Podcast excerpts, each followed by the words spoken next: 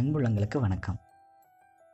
கொஞ்சம் பெரிய இடைவேளை விட்டமைக்கு உங்கள் வீட்டு பிள்ளையாக நினச்சி என்ன மன்னிச்சிருங்கங்கிற நம்பிக்கையோட இந்த எபிசோட் நான் தொடங்குறேன். உலகம் உருவானப்போ எப்படி இருந்துச்சுன்னு தெரில ஆனால் மனுஷன் யோசிக்க ஆரம்பிச்சதுக்கப்புறம் கூடவே நிறைய குழப்பங்களும் பிறந்துச்சுன்னு சொல்லலாம். அதில் ஒரு முக்கியமான குழப்பம் என்னென்னா முக்கியம்னு சொல்ல முடியாது. ரொம்ப காலமாக இருக்கிற குழப்பம்னு சொல்லலாம். கடவுள் இருக்காரா? இல்லையா? பார்த்துருக்காங்களா? பார்க்கலையா? நம்பலாமா? நம்பப்படாதா? இதுதான்.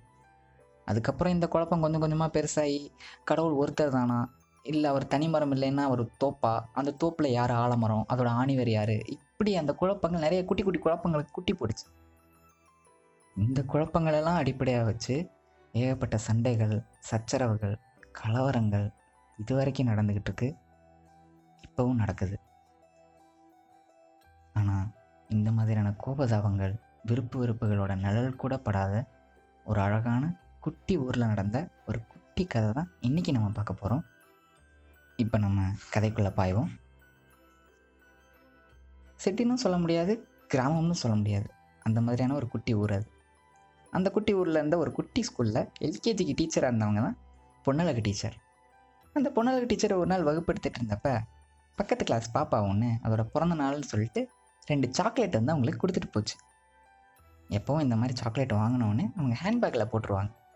அன்றைக்கும் அவங்க ஹேண்ட்பேக்கில் போடுறதுக்காக பையை எடுக்கிறப்ப பக்கத்து கிளாஸ் மேம் வந்து மேம் ஹெச்எம் சார் உங்களை வந்து பார்க்க சொன்னாங்க. என்னென்னு போய் பார்த்துட்டு வந்துங்க அப்படின்னு சொல்ல முப்பது எல்கேஜி பாப்பாங்களையும் ரெண்டு சாக்லேட்டையும் அப்படியே விட்டுட்டு ஹெச்எம்மை பார்க்க போயிட்டாங்க. போயிட்டு வந்து பார்த்தா டெஸ்க்கு மேலே வச்சுட்டு போன ரெண்டு சாக்லேட்டில் ஒரு சாக்லேட்டை காணும். யார் எடுத்திருப்பான்னு பார்ப்பாங்கள பார்த்தா எல்லாமே முட்டை கண்ணை வச்சுக்கிட்டு திரு திருன்னு முடிக்க யார் எடுத்தானே டீச்சரால் யூகிக்க முடியல. யார் திருநான்னு மிரட்டி கேட்டெல்லாம் பிரயோஜனம் இல்லை. இதெல்லாம் தப்புன்னு குழந்தைங்களுக்கு புரிய வைக்கணும். அதுதான் முக்கியம் அப்படின்னு டீச்சருக்கு தோணுச்சு. பசங்களா எல்லாருக்கும் ஒரு குட்டி கதை சொல்லட்டா? அப்படின்னு டீச்சர் கேட்க எல்லா பாப்பாங்களும் கோரஸ் குரலோட தஞ்சாவூர் தலையாட்டி பொம்மை கணக்காக தலையாட்டிச்சுங்க. டீச்சரும் கதையை சொல்ல ஆரம்பித்தாங்க ஒரு ஊரில் ஒரு குரு இருந்தாராம்.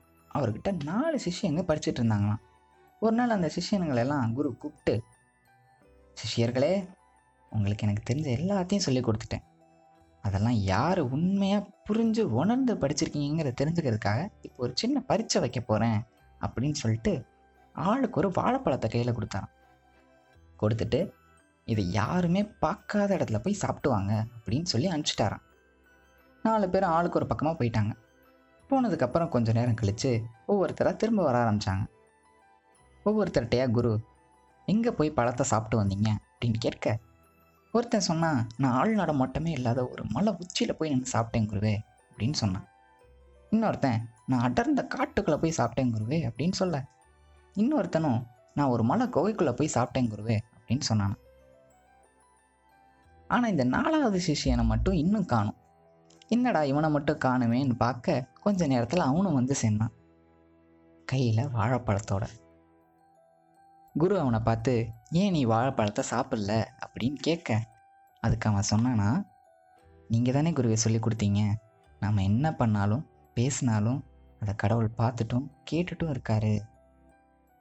அப்புறம் எப்படி குருவே நான் யாருமே பார்க்காத இடத்துக்கு போய் சாப்பிட்டேன்னு உங்ககிட்ட சொல்ல முடியும்னு அவன் சொல்ல குரு ரொம்ப சந்தோஷமாயி அவனை கட்டி பிடிச்சி நீ ஒருத்தன் தான் நான் சொன்னதெல்லாம் உணர்ந்து படிச்சிருக்க அப்படின்னு பாராட்டி அவனுக்கு ஒரு பழக்கூடைய பரிசா கொடுத்தாரான் அந்த மூணு சிஷியனுங்க மாதிரி யாரோ ஒருத்தவங்க யாருமே பார்க்கலன்னு நினச்சி என் டெஸ்கில் இருந்து சாக்லேட் எடுத்து சாப்பிட்ருக்கீங்க திருடுறது தப்பு இல்லை.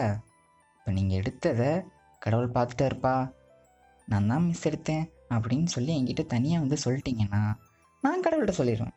பாப்பா தெரியாமல் பண்ணிடுச்சு பாப்பா பாவம் அப்படின்னு சொல்லி கடவுள்கிட்ட சொல்லிடுவேன். இல்லைன்னு வச்சுக்க கடவுள் கோபமாகி ராத்திரி வந்து கண்ணை குத்தி விடுவார். அப்புறம் நான் ஒன்றும் பண்ண முடியாதுப்பா என்கிட்ட யாரும் கோச்சிக்க கூடாது சரியா அப்படின்னு டீச்சர் சொல்லிட்டு இருக்கப்பவே கண்ணில் குடம் குடமாக கண்ணீர் சொட்ட கடைசி பெஞ்சில் இருந்து அந்த குட்டி பையன் எந்திரிச்சு வந்துட்டான். மிஸ் நான் நான் தெரியாமல் சாக்லேட் எடுத்து சாப்பிட்டுட்டேன். வேணும்லாம் நான் பண்ணலை.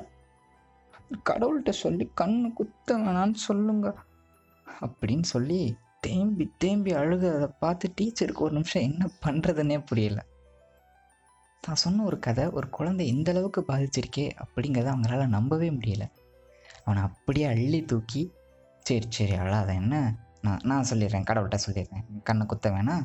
பாப்பா தெரியாமல் பண்ணிட்டான் அப்படின்னு சொல்லி சொல்லிடுறேன். கடவுள் மன்னிச்சிருவார். சரியா? இனிமேல் இப்படி பண்ணக்கூடாது. கெட்ட பழக்கம்ல திருடுறது தப்பு. இதனால கேட்கணும். சரியா? அப்படின்னு சொல்ல அவனு ஊன் மண்டே ஊன் கொட்டிட்டு இறக்கி விட்டோன்னே அவன் இடத்துல போய் உக்காந்துக்கிட்டான்.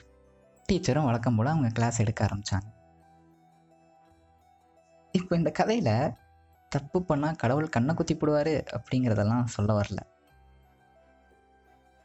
இந்த வயசில் என்ன இவனுங்களுக்கு திருட்டு பழக்கம் வேண்டி கிடக்கு? அப்படின்னு கோவப்படாமல் அன்பாக பேசி திருத்தணும்னு நினச்ச அந்த பொண்ணழக டீச்சர்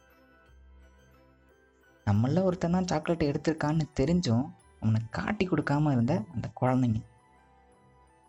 தான் தப்புன்ட்டோமேன்னு கடவுளை மன்னிச்சிட சொல்லி டீச்சர்கிட்ட உதவி கேட்ட அந்த குட்டி பையன்.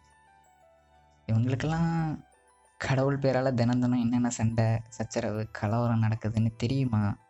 தெரிஞ்சாலும் அதெல்லாம் அவங்களுக்கு புரியுமான்னு எனக்கு தெரில ஆமாங்க. அன்பை தவிர அவங்களுக்கு வேறு எதுவும் புரியாது. அன்பை தவிர அவங்கக்கிட்ட வேறு எதுவும் கிடையாது. அதானே கடவுள்?